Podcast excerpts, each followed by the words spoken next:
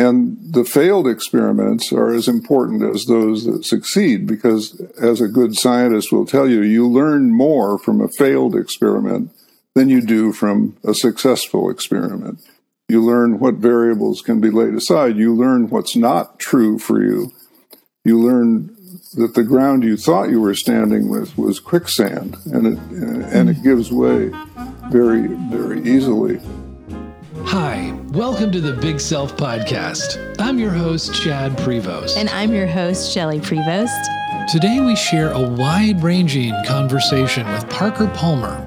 From acts of rebellion to the hidden wholeness of the world to the integration of the inner and outer life, as well as teaching and leadership, this conversation is rich in wisdom and hope. And for all his successes in the world, Palmer can identify with those who have undergone or are going through depression. He went through a long period of it in his 40s, and even long after he had come out of it, he wasn't able to say for sure why he was able to climb out of it while many others are not. Depression is the ultimate state of disconnection, he writes. While Palmer doesn't wish the experience on anyone, he does believe that it marked a pivotal passage on his pilgrimage towards selfhood and vocation. We have followed Parker Palmer's work for literally decades and are both thrilled and honored to have him on our podcast. This opportunity to get a chance to meet him and reflect with him on the condition of the world right now was a real gift. If you want to learn more about some of his signature books or discover his nonprofit organization at the Center for Courage and Renewal, just check it out in our show notes. Be sure to listen to the end for the big self takeaway. Thank you, okay. Chad and Shelley. Uh, it's good to be with you. It is uh, beyond thrilling for us to have you here. So I, uh, we just had your friend on, Jerry Colonna. Mm-hmm. Colonna? I think that's how you say it. Yeah. Yes, he said uh, not too long ago. And actually, I just got an email from him and he said that he uh, he esteems your laughter and your sense of humor as one of your highest qualities. Oh, so he said we would have a really fun time with you. Oh, that's which lo- I knew we would. That's lovely. Uh, Jerry and I do laugh a lot. This is true. So he's yes, a, he's a wonderful yes. wonderful guy. I've learned so much from him. I'm glad you had him on your program. You don't know this. I've told Jerry this too, but um, probably when Chad and I have followed your work I think for decades now. And just a few years ago, he's getting your books out as we yes, speak. I, I want to, I know that our audience can't hear this because this will be audio only, but I am pulling up. Here are a few of your books just right here. selections that we've got just for uh, osmosis.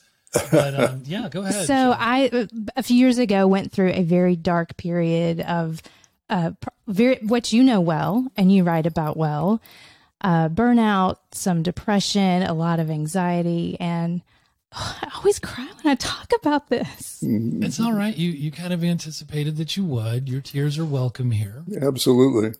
Yeah. It was a really dark time, and you and Jerry sojourned with me through that. Well, you didn't you. even know it. Well, thank you. It was his podcast and his mentoring, your books and your mentoring really sustained me mm-hmm. in a very significant way. Well, thank you, Shelley. That really means a lot to me. Uh, as you know, and I'm, I'm sure you do this all the time in your own life and with the people you work with, the, the best thing to do with a hard experience in life is to try to make meaning of it. And the best way to make meaning of it, I think, is to offer it up to other people in service to other people. And so while it's been very therapeutic for me to go public with my several experiences of profound depression, it's it's wonderfully therapeutic to know that other people benefit from that. And so I'm very grateful for for the fact that one of those people yeah. was you. Thank you. Yeah, and it was on the heels of my startup imploding.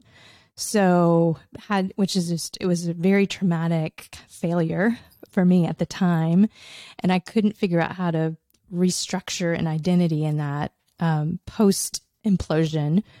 And certainly that's Jerry's world. um, you had so much to offer around burnout and around vocation. Um, and so it just really meant a lot to me. So to have you here today is just, uh, it's a real gift. So I just wanted to say that. Thank you. I much appreciate it. Thank you. So I want to start with this. Um, I know we're we've already introduced you to our audience, but I would love for you just to share a little bit about your very winding path, um, the work that you've done. Uh, there's a through line through it. I think that uh, you know, as I think about what you've done in your work and the books you've written, there does seem to be a through line. Mm-hmm. And how it all c- culminates in this understanding, and this is from Let Your Life Speak. Before I can tell my life what I want to do with it, I must listen to my life telling me who I am. So, talk just briefly about how that experience has been for you and what what your life has said. Right. Well, at age 82, it's hard to be brief about anything, you know, Shelley. fair, very fair. Plus, which old men are garrulous. So um, I'll be as brief as I possibly can. Um, so I set out on what I thought was going to be an academic career. I was the first person in my family to go to college. I got a PhD at Berkeley in sociology, but the cities were burning America was in the midst of yet another reckoning with uh, race and with the original sin of American culture. Um, and it seemed to me when I got my PhD in 1969 that I was profoundly called to get engaged with urban issues, especially around race. race. So I went to Washington, D.C., and became a community organizer working on issues of redlining and blockbusting, which is a piece of the complex justice problem, as you know. Um, and after five years of that, I decided to take a year off, a sabbatical. I, I was burned out. I, I, needed a sabbatical and uh, went to a Quaker living learning community called Pendle Hill near Philadelphia, where there were 80 people who were living in intentional community um, living very low on the hog, as we say, uh, because the purpose wasn't to make money, the purpose was to serve the world. And I ended up staying there 11 years and learning a lot from the Quaker tradition about nonviolent social change. And the Quakers, I think, really major, major in two things, which we could talk about at length, but I won't. One is the inner journey towards getting grounded in what's real and true and life giving for you getting away from the ego into what Buddhists call the big self. Um, I'm sure that was one of the roots of the name of your program. Yes, it was. Yes, uh, bing, bing. and, um, you know, finding out what, what is actually the ground on which you stand. And the, but the other piece of Quakerism that I so value is standing there and manifesting it in word and action in the larger world. So Quakers, though small in number, have been disproportionately engaged in nonviolent social change around war and peace, around women's issues, around racial justice, etc. And so, I, for me, one of the red threads that run runs through my writing through ten books and lots and lots of articles uh, is this dance between the inner and outer that I think we're doing day in and day out. And it's the finding of that solid ground on which to stand as a human being, with which you are then able to reach out to the world in a trustworthy and I think also a sustainable way. So that's at least a piece of the journey for me. I, after 10 years at Pendle Hill, I basically launched my own, I guess, one one person startup as an independent writer, uh, traveling teacher, and activist engaged in different social movements. Um, I'll just say this about what about the litmus test that kind of guided me through all of that. I was I was surrounded by friends, to some extent, family, um, and professional colleagues who simply did not understand what I was doing. Why would you do all the work involved in getting a PhD from Berkeley and then launch into this, as you said, circuitous route or wandering path? Um, and I, I, I could never adequately explain to anybody back in the day uh, why I was doing what I was doing. I could barely explain it to myself. But the, the words I used at the time that are still true for me today, when someone questioned me, I would say, Well, I can't not do this. I, mm. I, hmm. I cannot give you a compelling rationale for how this is going to make me rich and famous because that's not I'm not interested in that a and clearly this this won't um, but but I can't not do it because at some level, and I think it was only in later years that I could add this phrase. At some level, I knew that if I walked away from what I felt as my life calling to me and the, the imperatives of my soul, if I walked away from that, I would pay a huge price in terms of my soul, in terms of my identity and integrity. If, if the word soul doesn't work for someone, we're talking, this is what secular humanists call identity and integrity. And I don't think we have anything more precious than that uh, to be who we are in the most fully manifested form we can uh, manage to reach in this lifetime. Always imperfect, always falling short, big deal it's the effort that counts, right? It's the reaching that counts. Mm, yeah. Yeah. I I'm curious um how like the unfolding of calling. So let's talk about that for a minute because that's been such a foundation to your work and I think so important to us is that the the concepts the the ideas you have around vocational calling.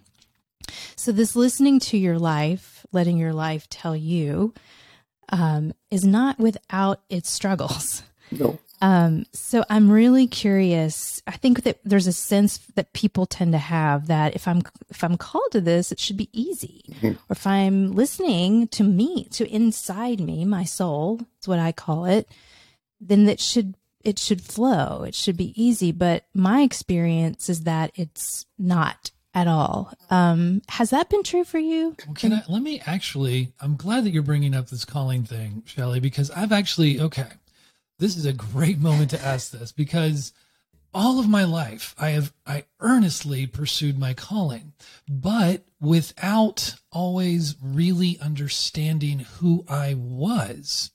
And so I could be earnestly thinking that I was doing something within my calling but the struggle was I was trapped in personality mm-hmm. in a lot of ways. Mm-hmm. Uh, and so you could, as as I, I know, you know the quote of the Thomas Merton, we could find ourselves with the ladder leaning on the wrong wall. Right. We can earnestly feel like we're in our calling, but without knowing ourselves, still not be in it. Mm-hmm. Yes. Yeah, oh, absolutely. And again, I'll, I'll refer to the name of your program or the big self emphasis that you make that's that's the self that isn't guided by ego and and mm-hmm. what it wants to pretend to be in the world or how it how it thinks how other people think it ought to show up in the world. But it's it's a self that's that's guided by the, as i say the imperatives of, of the soul. And i think struggle shelley is part of the deal. Um, I, I was helped early on and this is where i become grateful for my education in nonviolence, which I was getting through the Quakers at Pendle Hill during my 11 years there as as dean of studies, um, which is what I became after a year of sabbatical. I joined the staff. Um, one of the things, important things I learned at that time was the life and thought of Gandhi. And, and Gandhi titled his autobiography, My Experiments with Truth. So if you, if you come into this with fanaticism, with, by God, I got to do this because mom wants me to do it, dad wants me to do it, I, it looks good to do it. That's, that's the ego stuff that, that rides right over the fact that a human life is a whole series of experiments with truth, as, as Gandhi had it. And I think he got it absolutely right. And if you're experimenting, you, you assume, as any good scientist would, that some of those exper- experiments are going to succeed and some are going to fail. And the failed experiments are as important as those that succeed because, as a good scientist will tell you, you learn more from a failed experiment than you do from a successful experiment. You learn what variables can be laid aside. You learn what's not true for you. You learn that the ground you thought you were standing with was quicksand, and it and it mm. gives way very very easily. So I think you you have to go into life with that sense of experimentation, but you're you're always looking not for external dictates, and there are forms of religion that pose one's calling, one's vocation as an external dictate. But one of the blessings of Quakerism for me is that they believe in the inner teacher, the inner light, as the old time Quakers used to say back in the 17th century, the indwelling Christ. That language doesn't exist much anymore, but it's it's all about the fact that if if you if you don't feel it truthfully on the inside, it, it, it's that experiment is going to fail, um, yeah. and and there are all kinds that that takes us to the next step, which is to become deeply discerning about how, what you're really feeling. Um, yeah. and a, and a lot of us are programmed away right. from feeling what we're feeling, um, and and from being honest with ourselves and other people about how this is working out in our in our lives. Um, you know, it's this this business of suffering around vocation is interesting because um, again, an active discernment is required to figure out is this creative suffering or is this pathological suffering? You know, mm-hmm. is, this that's good in in Christian terms? Is is this a true cross or a false cross? Because mm. unfortunately, and I speak here as someone who was formed in the Christian tradition, and Quakers are a form of Christianity. Um, in in in Christian terms, there, there's in Christian history, there's a lot of false crosses placed on people. You ought to do this, you ought to do that. But that's an ex, I call that an ethical exoskeleton. It, and it, it props you up for a while, you know, maybe before you have your own backbone or your own sense of identity. Um, but what we all need is an, is an endoskeleton that grows from within our own being and within our, our own nature. And you don't have to, you know, you don't have to revert to any of the great world religions to ground this stuff. It's it's a it's it's part and parcel of secular humanism, with all of its kind of Socratic principles about the unexamined life is not worth living. That's another phrase that has meant a lot to me. And so this examination of how do I really feel? What, what am I really doing? Why am I really doing it? Which requires both a solitary journey and a journey in a trustworthy community of people who can hold you in a particular way. And I've written a lot about this piece mm-hmm. of the puzzle too, uh, in a, in discernment, because the truth about ourselves, the truth about our callings, is not the only inner voice we have we have voices of greed, of, of power hungriness, of jealousy, mm-hmm. of competition, of ego that can sometimes get confused with uh, yeah. the voice of truth just because, you know, we think it's cool to think that way. Uh, and, and at that point, you need other people to help you sort and sift which voice you're listening to. Uh, well, let me. Can I? I'm going to say one thing, Parker, to you. One of the things you taught me was uh, it's it's not even important. It's critical to have solitude and silence. It in practices in my life.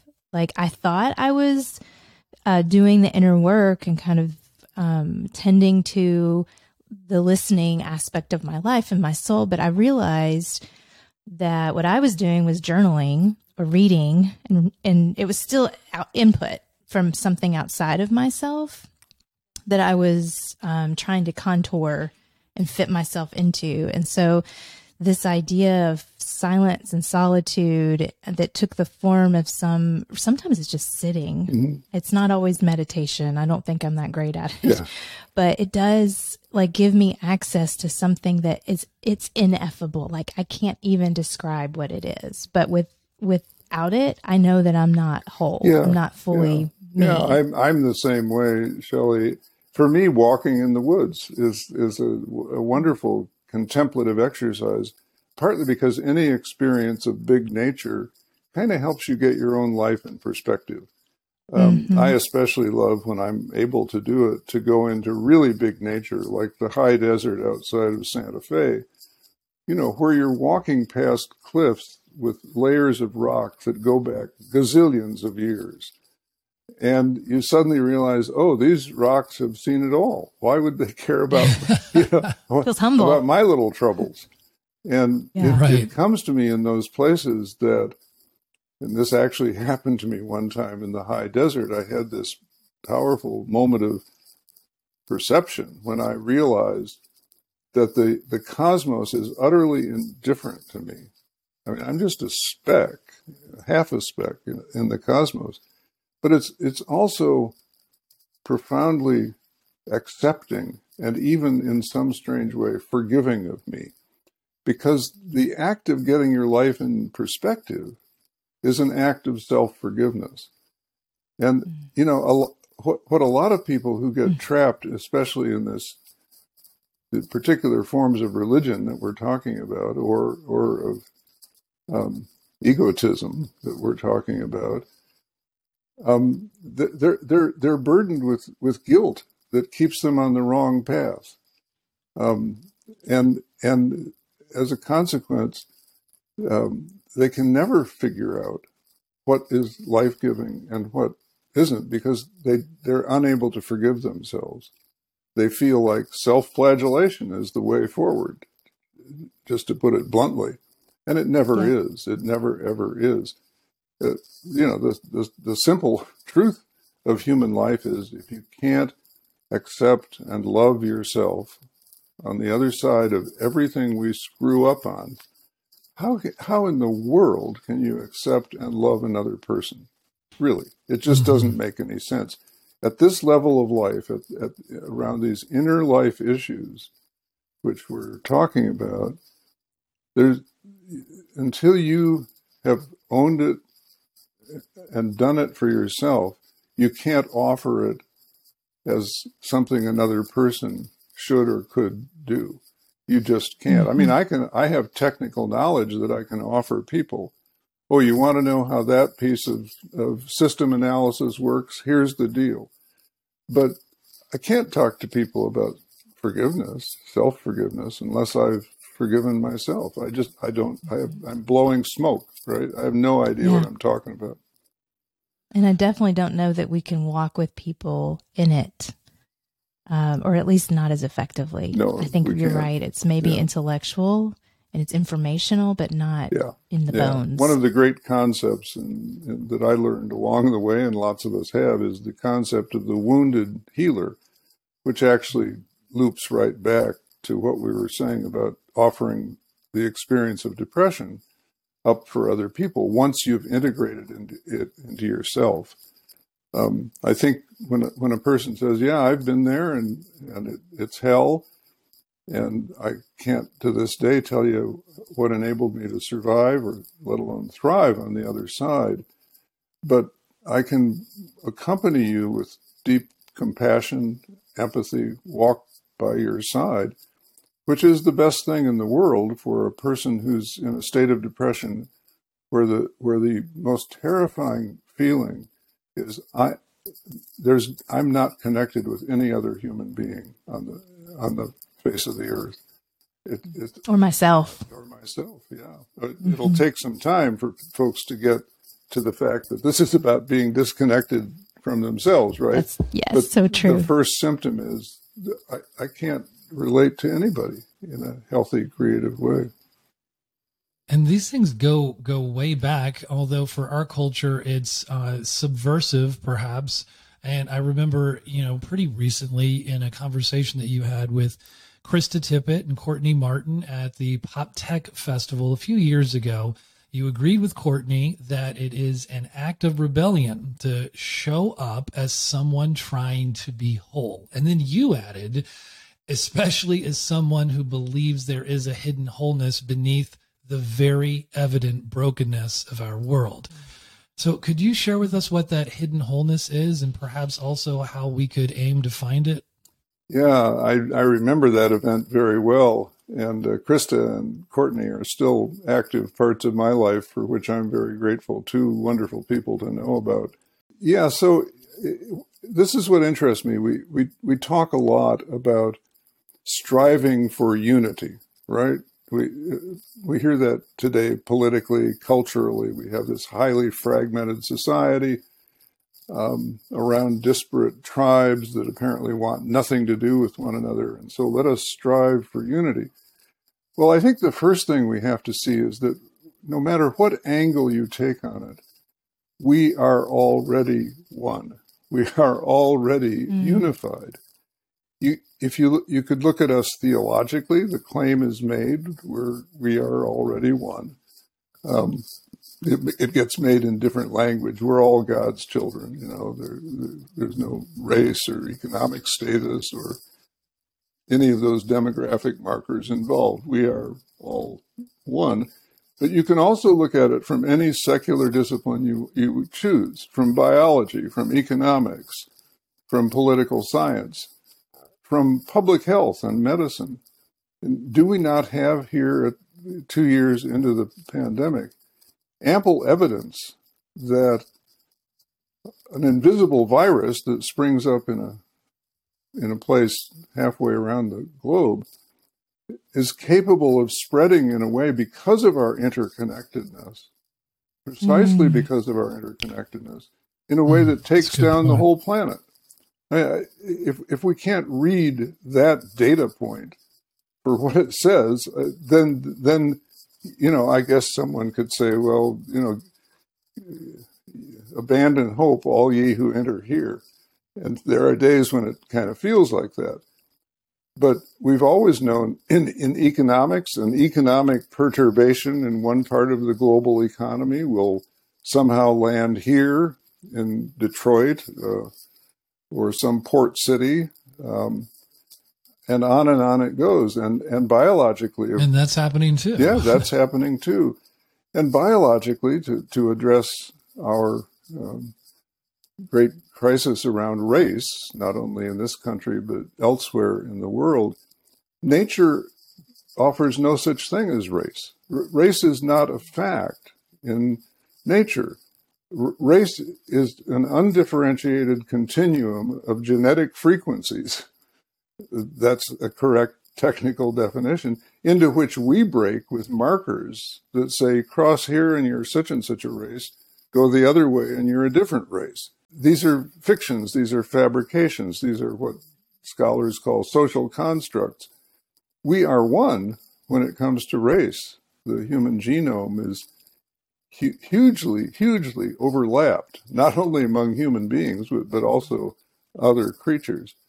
So to me, when people say to me, well, you know, um, where is this thing um, called uh, a hidden wholeness? That is a phrase I got from Thomas Merton. Um, you can say, well, it, you know, it's a mystical vision or it's an article of faith uh, that's perceived in a mystical way, or you can say, well, it's science. Uh, mm. Everywhere you look, it's science. It's just is just true. And, and as always in human life, we, we don't like embracing the truth. and, and, uh, you know, uh, to go back to that quote that I guess I, uh, we, that we were playing with at, at Pop Tech with Krista Tippett and, and Courtney Martin, um, we, we, we just don't like calling it, calling it what it, what it is because it's challenging to live, especially in this country with its mythos of individualism, competitive individualism, it's challenging to live into the reality that what I do impacts on other people and what other people do impacts on me. And we better wake up and smell the coffee and keep working on on that one um, before we don't have a world to work on anymore. But what's interesting at that point, and I'll just go the full Monty here, is that every biologist will tell you that if we blow it literally as a species on this earth, it won't be very long before the weeds and the insects and the plants and the trees have reclaimed the ecosystem, cleaned it up, and moved on to whatever thing, whatever they're going to create next. And I find that reassuring, you know. Talk about perspective. Yeah, there's something very humbling. One of my the pieces of work I've been doing a lot of conscious work around is humility. And so thank you for that. that is something that I will stick back there and remember that this is uh this is potentially where we could head. Yeah, so if you came here tuning in to get a few points on how to beat burnout, congratulations. You may right. be a dinosaur. yeah, no, that's that's so true though. Uh, so speaking of burnout, yeah, can we talk about that? Because we do a lot of burnout in our work, a lot of consulting around that, a lot of coaching, a lot of talking and training around that. Um, and I've always, always loved your, I don't know if it was a quote or just a concept, but this idea that burnout is not about giving too much. It's about giving oh, yeah. what I don't possess. And oh my gosh, that's so true. Yeah, she's um, used that for years. I have. I, I quote you liberally, Parker, um, and I always give you credit. But talk, could you talk about that? Like how? Well, wait. Can I add something too? Sure. Because like he also recently, I've heard, I've heard you, Parker, define burnout as violating my own nature in the name of nobility. Right. And I, I think that's a really interesting, different kind of quote. I, I was so could you expand on what you mean by that? And well, I think in general, t- tell us kind of your burnout experience, and then and how you've reframed it a little bit to what you now know. Yeah, yeah. In fact, I think I'm right. I mean, we can we can find out when we listen to the the uh, tape on this, as it were. I think when I was talking about my five years as a community organizer in Washington D.C., I said I burned out and needed to go to Pendle Hill uh, this, this, what I thought was a sabbatical ended up being over a, decade of life experience. And, and I can link what I want to say directly to that. Um, uh, let me start there because it will make it more concrete for people. By 1969, when I went to DC, I was filled with a sense of nobility that I needed to do something about the racial crisis in this country, right? I was 29 years old. I had had a great awakening after growing up in an all white, affluent suburb of Chicago. I'd had a great awakening through a year in New York and then several years in Berkeley in the 60s to all the hard issues in this society about race and class and gender and sexual orientation and so forth. And so I was filled with this sense of I got to get up on a white horse and ride to the rescue of those folks in Washington, D.C., whose lives are being crimped and cramped and sometimes lost to systemic racism. And with another fellow, I founded a community organizing institute. We raised our own money a quarter at a time every three months, um, kept ourselves afloat for five years and more, did some good things there, established a community foundation. But anybody who has ever worked in community organizing or gotten close to real politics that way knows that not every uh, kind of human being is made up to do that sort, that particular kind of heavy lifting. I was a pretty thin skinned young man. And that's, that doesn't work very well when you're a community organizer. I hadn't learned much at age 29 about the slings and arrows of outrageous fortune, how to endure them, how to survive beyond them, how not to be brought low by them. And so my my burnout I eventually learned it took me time because you know when we fall short of what we of this ethic that tells us what we ought to be doing and that's something I want to return to in a minute when we fall short of that ought ethic that ethic of ought we are we are gravely disappointed in ourselves. And we've been tossed off that white horse and we want to get back on because ego depends on it.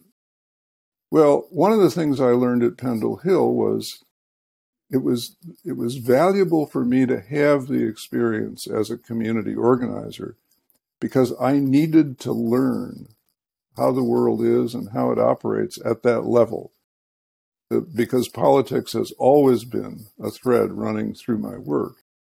But I was not cut out long term for active engagement in that work.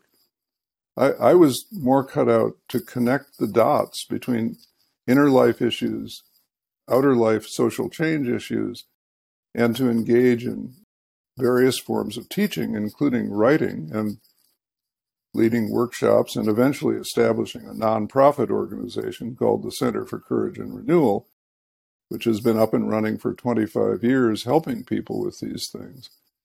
Um, that that was that was my truer calling, but it took me a couple decades to pull those pieces together and figure out how it all how it all worked for me. So it, I, I don't I never say to people, well, if you believe such and such, then this you ought to do this about it, which is the, the, the ought that did me in as I took that first step post PhD in in my career. I tried to learn from that. It was an experiment that failed, right? To go back to Gandhi's phrase. That was an experiment with truth. And it didn't for me, it didn't work. It, it, it's worked for other people. It worked pretty well for Barack Obama.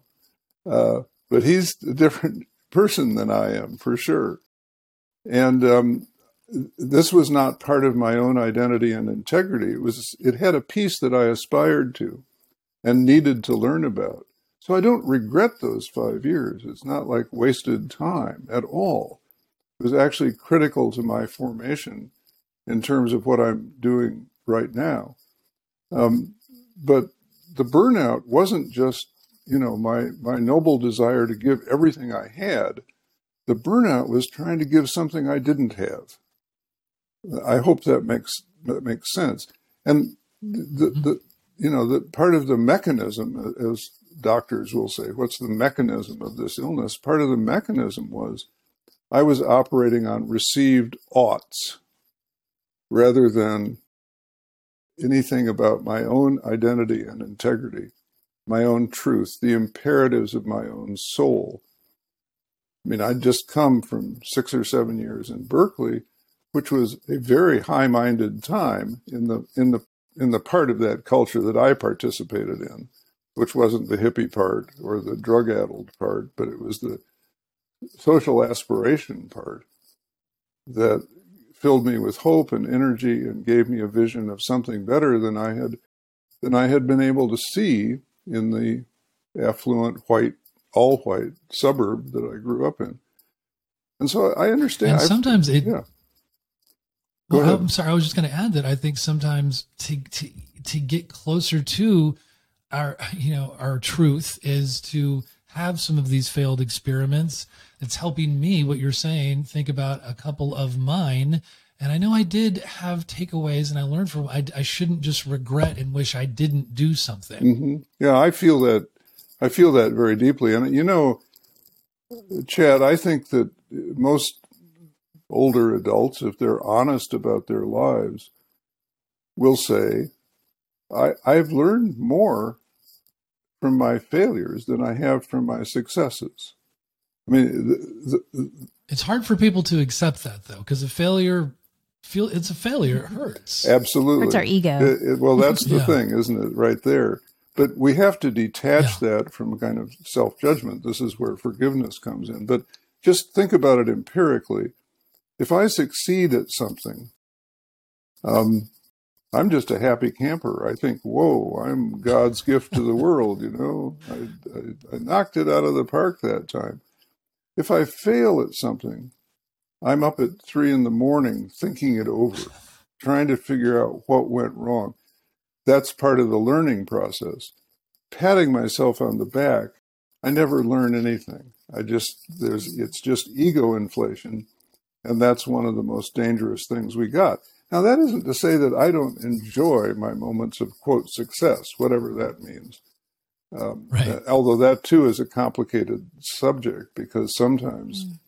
the people you're working for will say, "Oh, that that you, you hit it out of the park," and you'll feel like, "No, you know, I missed a couple beats in there where I should have said something that was a little sharper edged and more demanding of who I was working with." Sometimes it's, people like you because you you don't ask much of them. Right. you just made me think of this, Parker. Like almost now, like think of burnout as this middle state. It's like we're in this um, pressure cooker. We aren't quite ready to let go and fail, but we haven't achieved what we ought. Mm-hmm. And so it's this chronic just undoing. Yeah. and it's really, and I think I see a lot of people, I would be curious what you would offer as encouragement to people who I think, especially now, are in that pressure cooker of not having the capability to fail quite yet, but also knowing that this isn't what I'm meant to do. I'm, um, I'm, I'm misaligned. Um, like what's, what would you offer to someone who might be in that place? Yeah, well, each you know those cases are very important, and they differ so much. I think one yeah. to another that it's hard to you know write a general prescription. Um, I'd I'd love to have a conversation with with such a person and find out the particulars that would allow me mm-hmm. to, you know, be in some way uh, helpful in accompanying them. But I, I'll say this with that with that caveat. I'll I'll I'll say this when I was in those kinds of situations, um, as an organizer, for example, and then as dean at a study center, which was a demanding job with this resident adult learner community, um, where our lives were deeply intertwined uh, with a tr- genuine communal um, round of life, daily, weekly, monthly, every year. Um, really uh, carrying some very heavy administrative loads and and also um, educational loads. What I had to do, as I realized more and more about what my true calling was, which, as I said earlier, was not so much to be on the front lines of community organizing or social change, but to write about it and to teach about it and to organize about it. Um, in ways that might help folks who whose calling was to the front lines. I had to work double time um, while I was dealing with stresses as dean of studies and incidentally married and raising three young kids together. Um, I had to burn the midnight oil and start learning how to write. Um, I'd, I'd been practicing writing for a long time because I was I felt called to that in my early twenties. But I, now now the question was, could I write in a way that would be worthy of publication in a journal, a magazine? Uh, uh could I write a speech that somebody might actually want to hear because they read one of my articles and want to, wanted to learn more about where that came from? And so I for a while to, in order to make the transition from a job, an administrative job that, like organizing, wasn't mine to do. I just, I had to do it to help keep my family afloat. And incidentally, making very little money at the time because in this community we operated on an absolutely flat salary scale. Everybody, no matter how old they were or what credentials they had, got the same amount of money for the work they were doing, which actually was a hugely uh, informative transitional part of that decade of experience. Um, had to uh, burn the midnight oil, as I said, to write, to get to begin to get published. It was 15 years before I got a book out of the process. But once that happened, I, I surprised myself as a first generation college student, you know, oh, I can write a book. I did not know that was possible. And, uh, the, and then, you know, as you learn the craft, um, you and feel deeply called to it, I've, I've, I've been unable to stop writing. It's, it's 50 years later, and I, I started writing at five this morning, and I'll, I'll do it more uh, when we finish talking. So, mm. uh, you know, I, I, I think sometimes you, you, you have to bite the bullet because you really have two agendas in life. One is to uh, continue to do whatever work you're doing with integrity, unless you're privileged enough or have some escape route to, to lay it down because it's either toxic or it's killing you.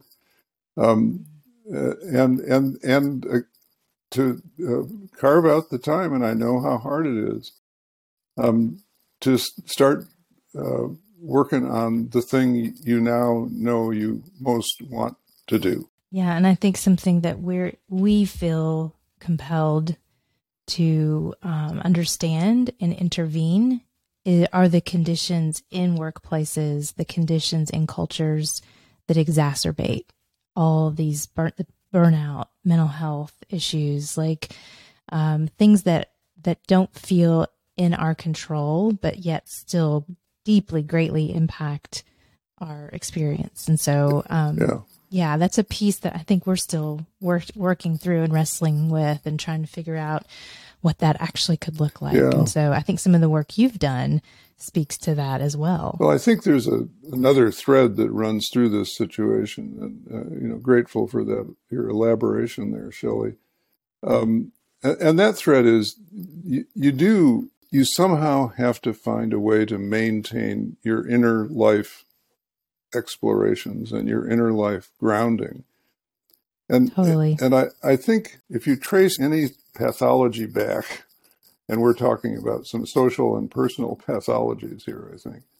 If you trace it back far enough, you find that it, it was created by small step after small step after small step, mm-hmm. and those steps often involved erroneous assumptions about who we are and how the world works. So there's one assumption that I really like working with with people on, and and that is that we tend in this culture of big things and, and, the, and in egos with egos that demand big things, we tend to devalue or ignore and dismiss the little stuff. The little stuff that you can, in fact, do on a daily basis, both in inner life and outer life. And, and you can chart it and track it and value it in, in ways that will help you through these these impasses that that we run into. We all do all the time. I'll give you an example. Um, in the midst of one of my profound depressions, I learned something that has been very valuable for me. I talked to a therapist who said, "You you tell me that you're able to do only a few tiny things, like instead of pulling down the shade or pulling up the shade in the room where you've been hiding out because I couldn't interact with other people at the at this depth of depression. You you open the window, you open the shade at about eleven in the morning. I said, I'm going to ask you to get a piece of paper or a little notebook and put a date up at the top today, today's date, and mark down 11 a.m. Opened the shade let some light into this darkened room. You said you, the only form of exercise you can get is riding your bike. And yesterday or t- today you rode it for five minutes uh, because you want to be on, you, you want to be moving so fast that if, if someone sees you, greets you, and wants to talk, you can just ride on by. So I said, I want you to write down 115, I rode my bike for five minutes. And he said, I want you to keep this journal of small accomplishments every day from here on out. It seemed nonsensical to me. You know, for me, a journal was a couple of hundred words of my experience and what I was wrestling with in some ways through, maybe.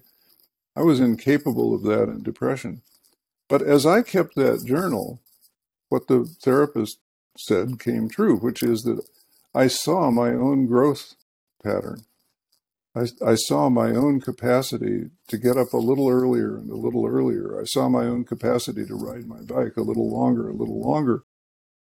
Those that journal of small achievements, which grew from maybe two or three up to maybe five or six, as I marked those daily events that that measured my very slow progress back to health, that's become very informative for me in everything I do. So that I'm no longer looking around saying, okay, what's the next book? Um, it, it's more like, what's my next Facebook post on this author page I run where I offer up poetry and explore it with people? That's become very soul satisfying for me. It's a small thing, but I've been doing it for eight or 10 years, and it seems to have a cumulative effect. People are drawn to it, people think about it, people explore with it. And the, the truth of the matter is that nothing big ever happened in history because, at one fell swoop. Uh, everything happens because tiny step after tiny step after tiny step takes us there. And then that's the way out of a lot of the dilemmas we have today. But we'll never get there if we have if our consciousness only values, honors, and invests in the big hits. You know, just it just that's not how life works. Yeah, I told you I was working on humility, and my mantra in the mornings I try to remember is what's the smallest thing I can do today to move me in my mm-hmm. purpose.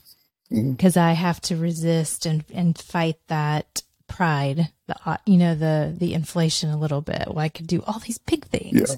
Well, that also kills me. Yeah, it does. and breaks yeah, me. It absolutely does. So, yeah. So small things, I think, is a good um, is a good wisdom. Everybody keep a journal about. of small achievements. Yeah.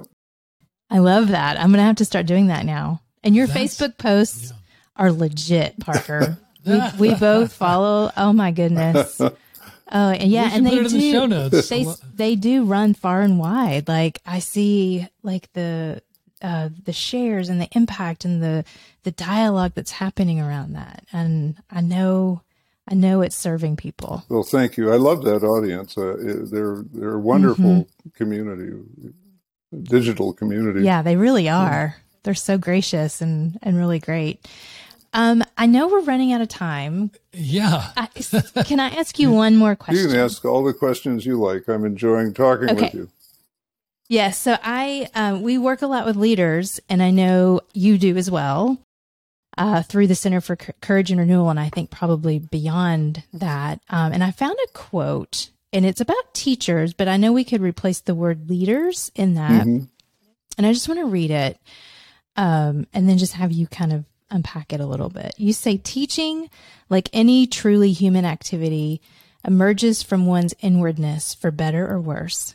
As I teach, I project the condition of my soul onto my students, my subject, and our way of being together.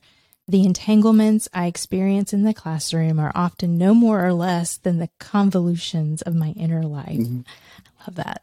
Viewed from this angle, teaching holds a mirror to the soul, if I am willing to look in that mirror and not run from what I see, I have a chance to gain self knowledge, and knowing myself is as crucial to good teaching as knowing my students and my subject. Oh, that's good stuff. And we totally believe that. And I preach this to leaders. Um, I think that that is their culture is a projection and maybe a shadow mm-hmm. projection of who they are. Um, so how just if you could just share a little bit more around that quote uh, with with us. Yeah, that's thank you again. Um, that's a very important notion to me. There's a couple of pieces that are important to me. One is that we're always, you know, as human beings, we're constantly involved in interactions of various sorts. And we often think of those interactions as I'm trying to have an impact let's say in this case on you and your audience right this is this is like a one way flow that's that's a conventional way of framing it you've invited me on to talk about things about which I'm supposed to know something, and I want to have an impact on you and the people who are listening to you because they trust you and they value your your work, your project. But the, the truth of the matter is that an interview is an interview. It's it goes back and forth. And if I if I understand what that means, it is like looking at myself in a mirror. Um, I mean, on Zoom, if you don't blank your own image out, you are looking at yourself in a mirror, right? literally, right. which is sort of a, a good reminder. But um, I, am as I talk, I'm learning things about myself, um, and maybe those things are things that I need to process a bit. Like later on, thinking, well, Parker, you know, you spoke about you, you, you spoke about four inches or a foot beyond the edge of your actual knowledge when you answered that question, you know, and and own it and learn from it. And why did you do that? This is Socrates. The unexamined life is not worth living. To thy own thine own self be true. We live what I call big concept here, life on the Mobius strip. And I reckon that a lot of you. Oh my gosh, I actually just wrote that down after this question. I wanted you to talk about that. Okay. just added it. No, I know. No, I love that. I actually try to make it when I'm like talking to people and I I, I know I mess it up all the time. So t- yes, tell us about. It. Well, that. it's a wonderful concept, the Mobius strip, and people can look it up if they're not familiar with it. But the prime characteristic of this Mobius strip is that it's a it's a three dimensional object, obviously. That's what we have in our world, in, in our current understanding of the space time continuum. Um, but, it, but it has only one side um, because you fold a strip of paper in a way that where this, what appears to be the inner surface yields into the outer surface, and what appears to be the outer surface yields back into the inner surface. So if you trace your finger around the Mobius strip, you're you, if one one quote side, it only has one side, and that's the whole point here. You keep tracing that finger without lifting it. You you go all the way around, touching everything that looks inner and everything that looks outer, but it's only one side. And the message of the Mobius strip is that what's inner, what we call inner and outer, keep co creating one another because there is only one reality, and it's the reality that we co create. The way I interpret this um, in, when I teach is uh, to ask people to look at this Mobius strip, to do that tracing with the finger, and then and then simply say, we have to make thoughtful choices about what we take from within ourselves to put out into the world, because whatever that is, is going to help shape the external reality. You know, if I move toward you from inside my life with fear or anger, you're going to respond in kind in one way or another. And that's going to create more fear and anger in the world. If I move toward you with hope and a sense that we're all in this together and we all want to learn, um, then something new and better gets created in the world. Whatever you do, whatever you bring forth from within yourself out into the world, the world throws stuff back at you. You have to be very thoughtful about how you internalize that. The world is throwing back signals you're a failure, you're a failure, you're a failure. Well, think about it, you know, reflect on it, mm-hmm. hold it, are you going to give away the, the store at this point and say, okay, I'll let the world define me? Or are you going to stand your ground and say, yeah, I, I messed up on this, whatever. That doesn't make me a failure. It makes me someone who t- took a risk that didn't work out. I'm glad for my risk taking capacity, you know. And if I did if I did something dumb along the way, I'll own that and learn from it. Or if the world just had obstacles that I wasn't ready for, then that's worth knowing too. Um, and and so forgiveness again, I think, is part of this deal.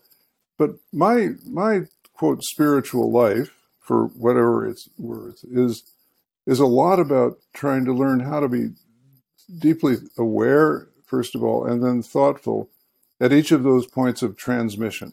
What I'm putting out into the world that co creates our shared reality, and then how I'm processing or internalizing what the world throws back at me, because that's co creating me.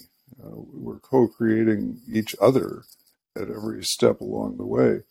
That, that just seems to me like reality 101 and and this business that we that we this intellectual and sometimes spiritual business that we engage in about well there's a there's an external world out there and there's an internal world in here and ne'er the twain shall meet is just silly that's that, that isn't yeah. the way it works yeah subversive as it may be to our culture it is reality. It, yeah. Yeah. Yeah. It's true. This was great. Thank you for taking some time, Parker, from your writing. And I'm glad, we're glad to hear that you are uh, deeply engaged in your writing. Oh, I am. Yeah. I don't know what I'd be like a fish. I can't wait for the next book. no, there won't be a next book.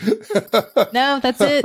that, you know, limits is another, I think, reality that we have to deal with. And I, yeah. I, uh, for one thing, um, uh, I don't have time to write another book because they take they yeah, take me five or six years uh, to write, and at 82, you know, I I couldn't count on delivering on a contract. But on the other hand, I've never signed a contract because I never wanted to be under those pressures. I just I, I just I, ah, okay. I wait till I had the book done to my satisfaction, and then asked a publisher, "Are you interested?" And Oh wow, that, that's awesome. So there there are ways to dial down the pressure on ourselves as as as yeah. well. So, but the other well, thing about a, point people. the other thing about age eighty two, for whatever it's worth, and I actually think I wish I'd known this earlier. I don't have anything left to prove, and if I do, I don't have time to prove it. So, so if I'd known that at 42, I wouldn't have been so miserable for a while.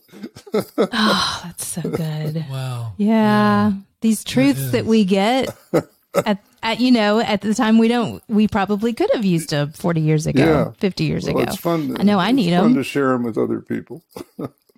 yeah.